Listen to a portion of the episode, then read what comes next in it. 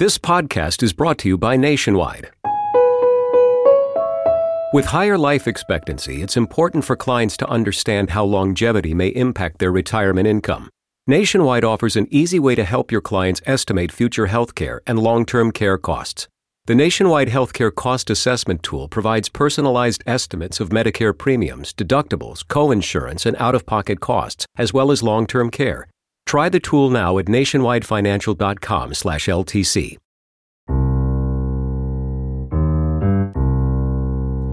Saving for retirement is hard enough, but imagine if your saving strategy was cut short unexpectedly when you suddenly lose your job.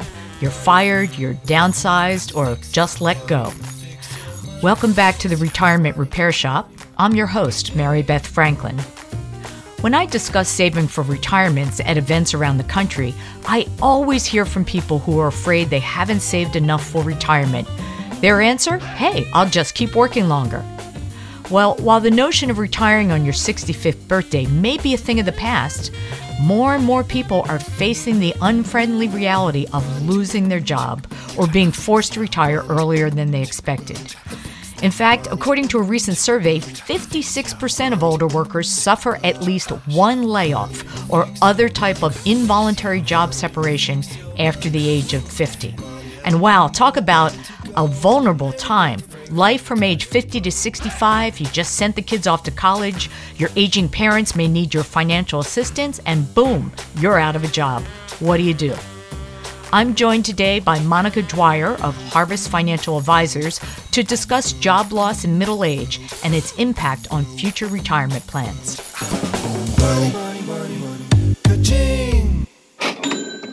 Hi, Monica. I'm delighted you can join us today on our Retirement Repair Shop. This podcast series investigates different retirement road bumps that people may encounter that can derail their plans.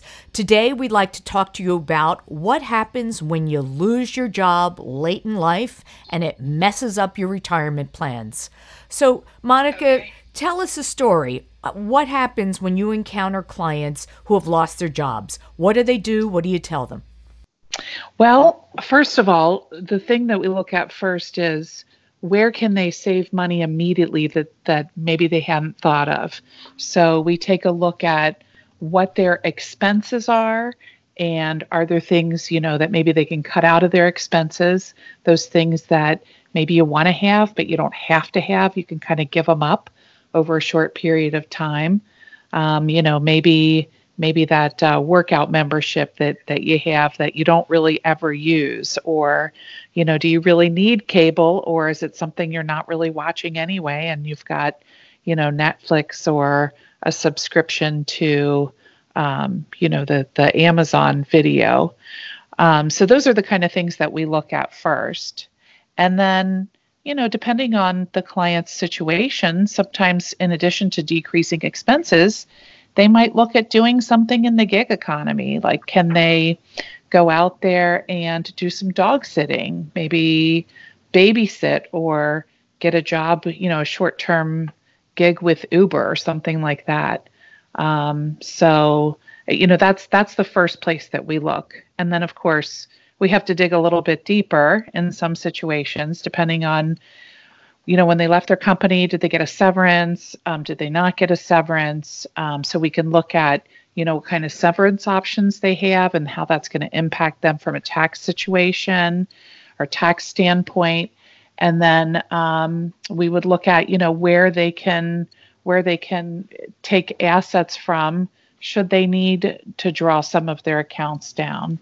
Mm-hmm. Um, do you want me to get into that in more detail or? Sure. Let's talk about the assets. What what's the protocol? What money do you touch first if you need it for cash flow? So a lot of this is going to depend on the the per, the person in their particular situation, but there's sort of a general order of distribution that I use.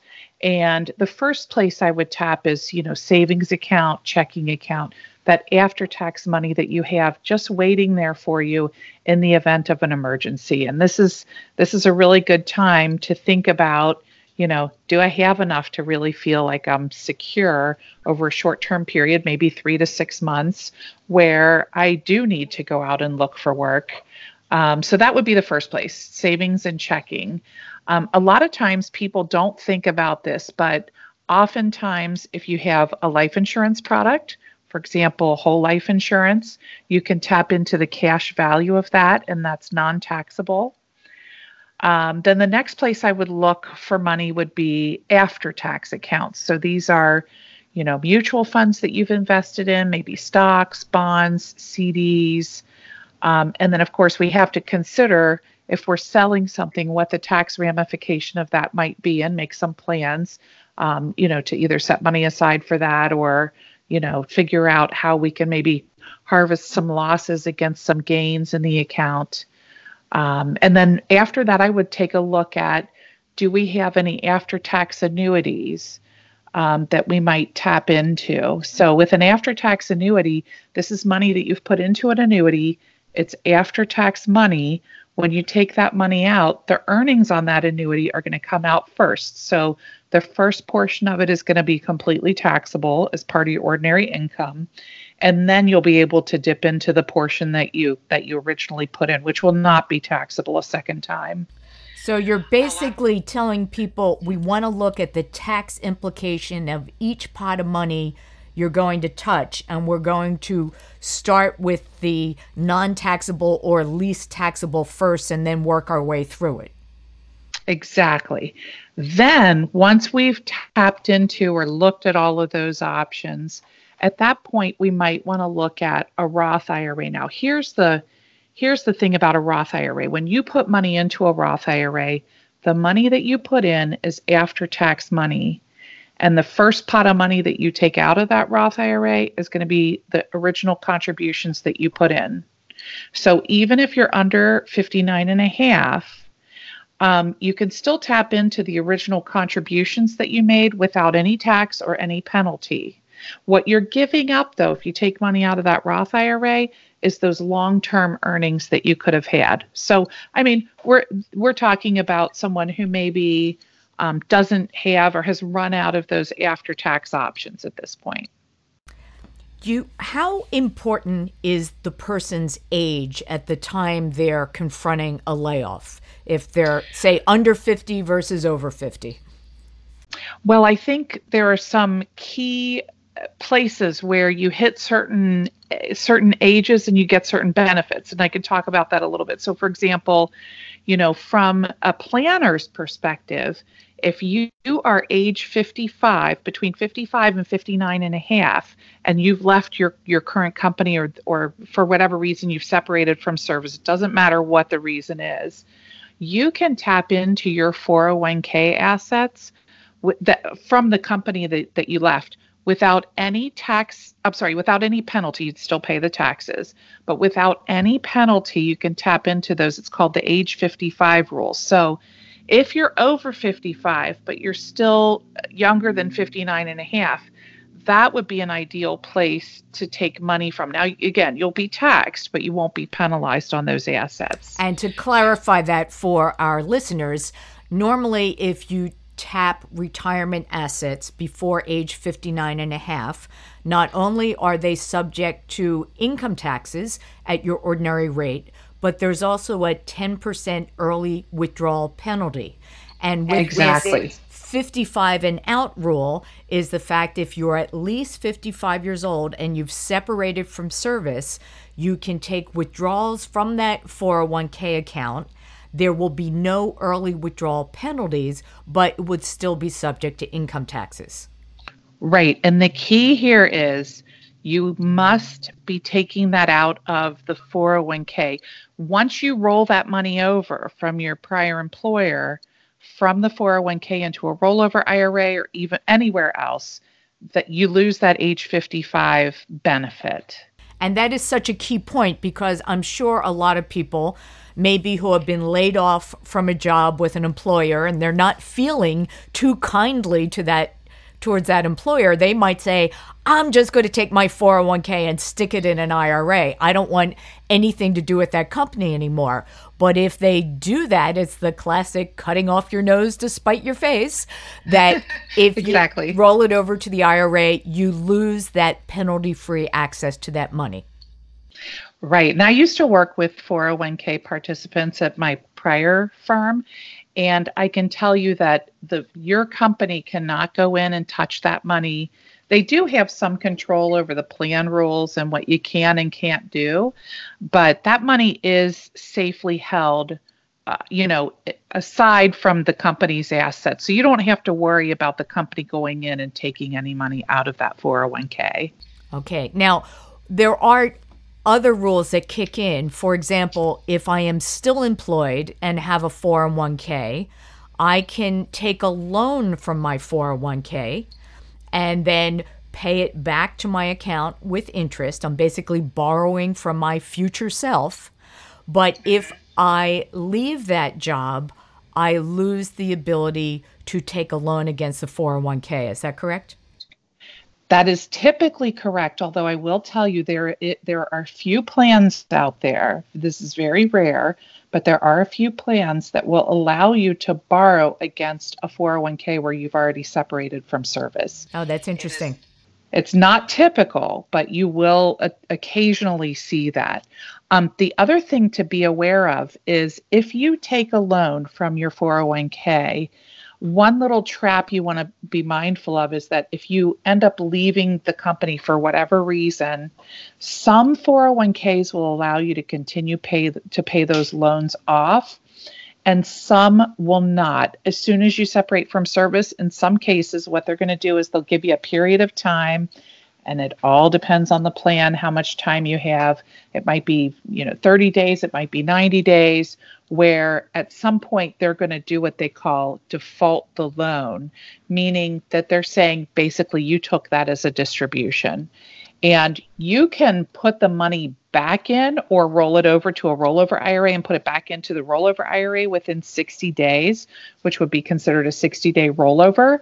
However, most people don't have that kind of cash. They can just fork, you know, fork over at that time to put back in. So you just want to be cautious about that, that you're not taking out too much or that you're not in a situation where you know you're going to be leaving your employer and you might be in that situation where you'll default on the loan. Now, defaulting on the loan does not go against your credit. I know it sounds really bad when you say the word default, but it's really not bad. The only thing is that you will be penalized and taxed for the portion of the loan that you haven't paid back yet. Though one thing we should probably point out is we're talking about these onerous penalties and you're going to be taxed, but your tax is based on your total income. And if you've just lost your job, your income is probably going to go down and you may be in a lower tax bracket. So I suppose if you're tapping one of these accounts early, it's better that you have less income. Exactly. Now, this is why it's really important to work with somebody who understands what all the rules are and can make sure that they are looking at your personal situation to kind of make a proper recommendation for you because what you would do for one person may be completely different than what you would do for someone else. I'd like to back up for a minute and talk about the difference between an unexpected layoff or one where you have a bit of notice. Let's say my employer lets me know I'm working in some sort of automotive plant and they've just announced that that plant is going to close three months from now. And I come to you for advice. What, if anything, should I be discussing with my current employer before I lose that job? Are there things I can negotiate? Well, so I would I would be asking questions like what kind of severance severance package do you are you going to be offering? Um, is it possible? In some cases, clients have the option to take a severance package over a period of time, or they have the option to take it as one lump sum. If you're if you're in the situation where you know you're going to be laid off toward the end of a year, um, you might be better off having that severance package come to you over a period of time because then you're rolling into the next year where you might be in a lower tax bracket. Um, so these are all things that you'll want to consider. I don't know how much leeway you would have to make, um, you know, to negotiate. I'm not really familiar with that, but you'll also want to be asking questions about health insurance and, you know, COBRA um, and thinking about, you know, how whether health insurance is going to be something that's important to you and your family and what the costs would be associated with that because oftentimes it can be pretty expensive. Very good point when you mentioned health insurance. For so many of us, we work for the benefits. And while many employees may not realize it, their employers are often footing about 75% of their healthcare costs.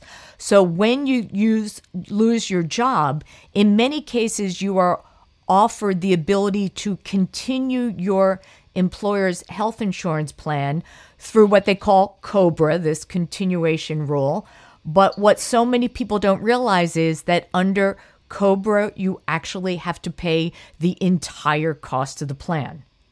And then sometimes plus 2% for administrative fees, which isn't that big of a deal. But still, the 70% that you're talking about can definitely be a huge chunk of change for for a lot of people. And then of course you can shop around and see would you be better off getting it through the Medicare surtax, you know, what other other options are available out there for individuals, um, and compare that to the costs of the Cobra.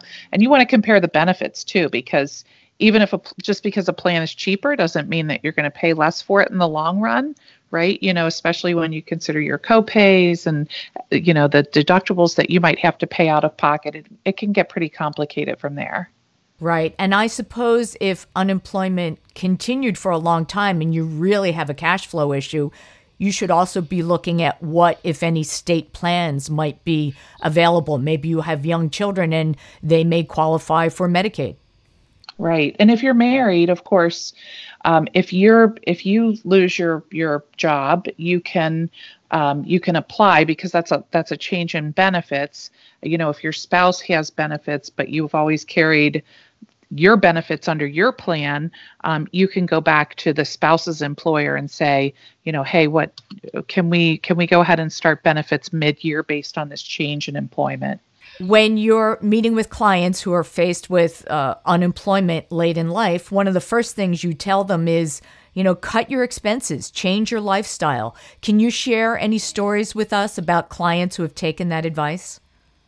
Oh, absolutely. So I have I had this one client who told me that he he had this very well paying job. It he was very high up in in the company that he worked for, and um, he lost his job very suddenly. And it was it was one of those situations that happened as a result of the the 2008 crisis. Um, and what he told me is I, you know i said to him i'm really sorry that that happened to you. He said don't be. He said it was the best thing that ever happened to me. And i said why? And he said well it caused me to take a look at everything i was spending money on and decide the way that i really wanted to live my life. And i decided that i didn't want to be dependent on this high paying job that i could live on on much less and be just as happy. So he reordered his entire life and basically got rid of all the fat, decided to cut out everything that he didn't need and didn't want. And he said he's just a much happier person and he doesn't have, feel that stress of, of having to rely on that that company to, to provide for everything. He knows now that that he, he will be just fine if, if he gets let go again. That really is a refreshing perspective. And the fact that when you work for another company, you really don't have control over your destiny.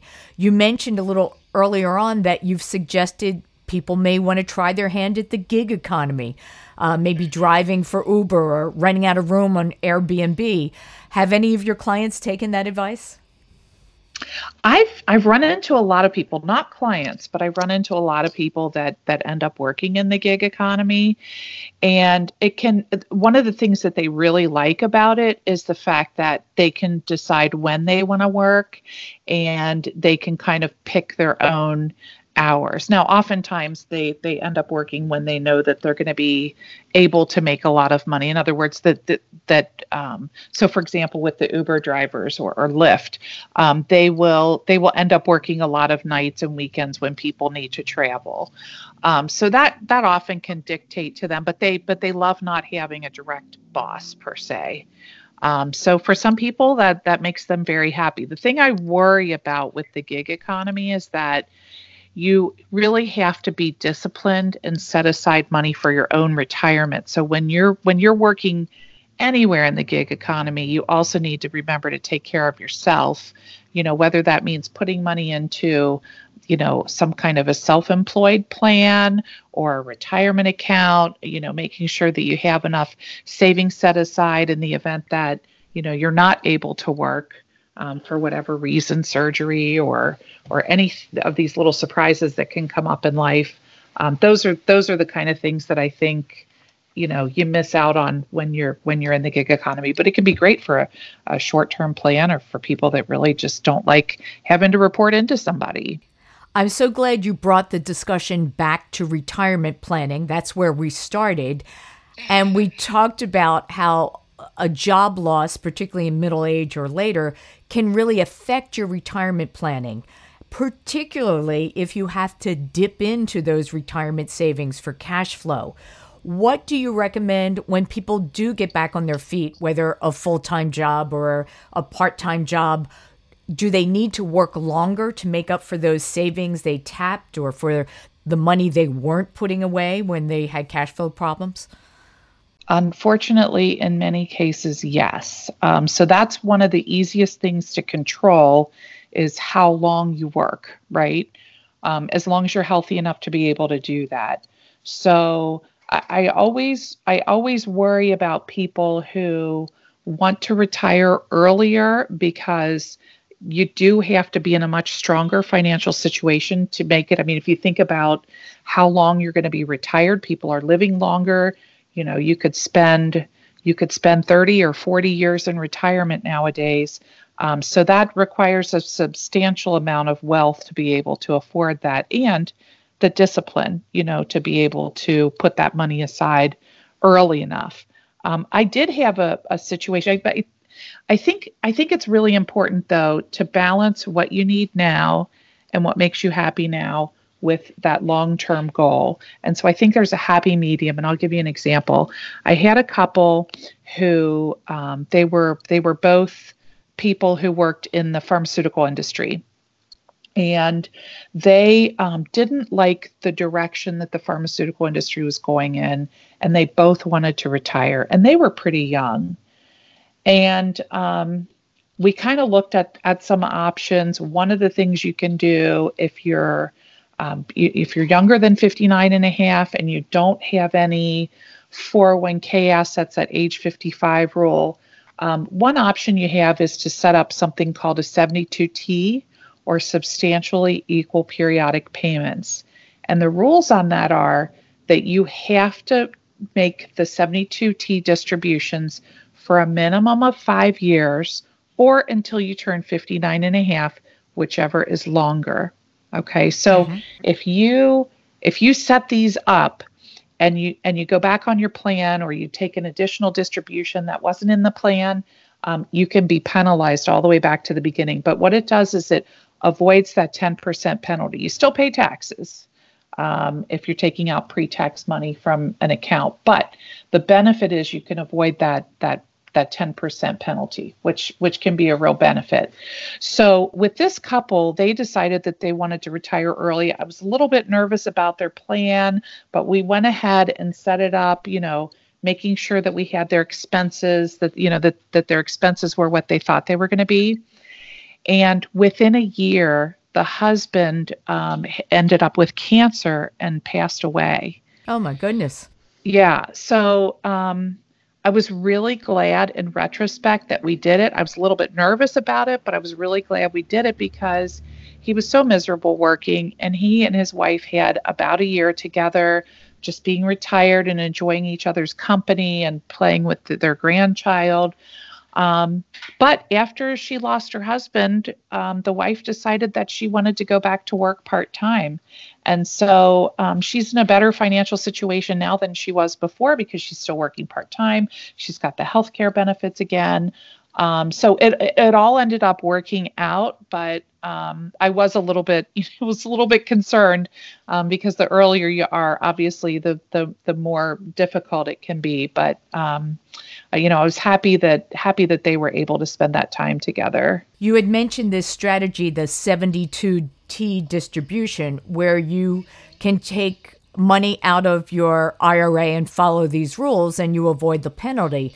And a lot of people might say, well, I don't want to have to take money out of my entire IRA.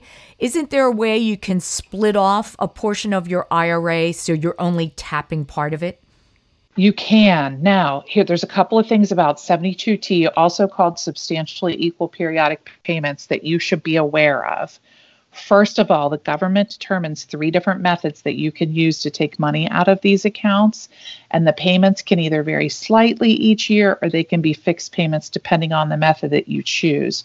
You want to have the person who has your IRA assets, you know, that provider, whether it's Fidelity, Schwab, whoever it is, you want to make sure that they're aware of what it is that you're doing so that they can properly uh, code those distributions as they come out of your account. But couple of caveats with this substantially equal periodic payment or 72T. Um, again, you have to take them take it for at least five years or until you turn 59 and a half, whichever is later. If you deviate from the withdrawals, you can get penalized 10% all the way back to the beginning of your distributions plus back interest. Wow. So this can apply even if you just made a miscalculation. So you have to be very, very careful and work with a professional. 72T is right for people who are really good at planning, people who have a well thought out retirement plan, people who are really good at sticking to a budget, and maybe somebody who's looking to bridge the gap until they get Social Security benefits or some other pension benefits um, and somebody who's calculated in pretty conservatively the cost of health care, because that's another issue that can be very expensive for people that are, you know, before you start collecting, um, you know, before you can get on Medicare. So the the person that this is not right for is maybe somebody who needs short term a short term fix, maybe short term withdrawals or intending to go back to work um, somebody who just needs some flexibility in terms of the withdrawals that they're making. This is really for somebody who's like on that permanent plan of retirement. Um, it's also not for people that have low balances in their account because they may not qualify for a 72T. And it's not for somebody who's not good to sticking, um, good about sticking to that fixed income plan. Right. Well, thank you for those uh, bumpers of who should and should not consider that strategy. You mentioned Social Security along the way. Let's talk about somebody who maybe has lost a job at 62. What do you recommend? They're eligible to collect Social Security, but it's going to be reduced the rest of their lives. Should they do it? I am hesitant to tell people to collect a lower amount for Social Security um, so I this is another place where it gets so complicated that I would definitely work with somebody who, uh, you know, a financial advisor who's aware of all the different strategies that you can employ. Um, if you're in the situation where you, you're working with a couple, um, what you can do is you can kind of you can calculate maybe one person takes it earlier, one person waits until 70 that way if somebody you know depending on how much they're each getting for social security you can kind of maximize what you get now and later. So um, there are some strategies that that can work there but it all depends on what the social security payout is for each person and and it can get really complicated. I prefer if the if the couple or the client themselves are if they're healthy and they have longevity in their family waiting until later is preferable because Social Security is one of those few benefits that, um, you know, increases with inflation. Uh, many pension payouts and and that sort of thing don't increase with inflation, and this is one thing that does. So, waiting longer can be much more beneficial. But if you're somebody who maybe has health problems or you're somebody who uh, has um, a less time you think to live and and I would say be optimistic about it. Mm-hmm. but if but if you're somebody that does not have longevity in your family or you already have health problems, maybe taking it earlier isn't such a bad thing. So it really depends on if you can the joke is in, in the financial world, if you can tell us exactly when you're going to die, we can tell you which one to take. So, Monica, thank you for sharing your insights and your guidance and excellent advice of what to do if you find yourself jobless at middle age and still trying to put together your retirement plan. Terrific talking to you. You too. Thank you so much for having me. Monica Dwyer, a wealth advisor with Harvest Financial Advisors, has a lot of experience helping clients deal with unexpected job losses in midlife. Her first piece of advice is to review your expenses and cut where you can. That monthly gym membership you never use? Gone. Netflix or cable subscription fees? Cut the cord and read a book. Lose your job but your spouse is still working? Good news. Maybe you can switch your family's benefits to the other spouse's employer plan. What if you still need to find more cash? Consider various sources of savings and how they may be taxed. Start by tapping cash in your emergency fund first and leave your retirement accounts until the very end if possible. And if you have to tap your retirement accounts, consult a financial advisor first about rules that may allow you to tap those assets penalty free. Don't hide in the dark. Get out and socialize. Good old fashioned networking, rather than what you do online, may be the best path to a new job. And while you're looking for that next job, consider a stint in the gig economy, like driving for Uber or renting out a room on Airbnb. It could help you get through some rough spots. Finally, when you do land another job, start saving for retirement again to make up for lost time. If you want more information about job loss and its impact on retirement planning, go to investmentnews.com/repairshop. And if you have your own story you'd like to share about a retirement hurdle you're facing or a question you'd like to ask, contact us here at the Retirement Repair Shop.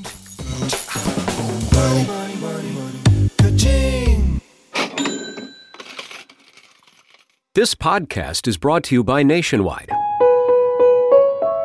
Clients are living longer in retirement, so it's important to take a long term approach to retirement income, especially when it comes to Social Security. The Nationwide Social Security 360 Analyzer can enable you to identify optimal filing strategies, generate personalized reports, and show clients how Social Security fits into the retirement income picture. Test drive the tool now at nationwidefinancial.com/360.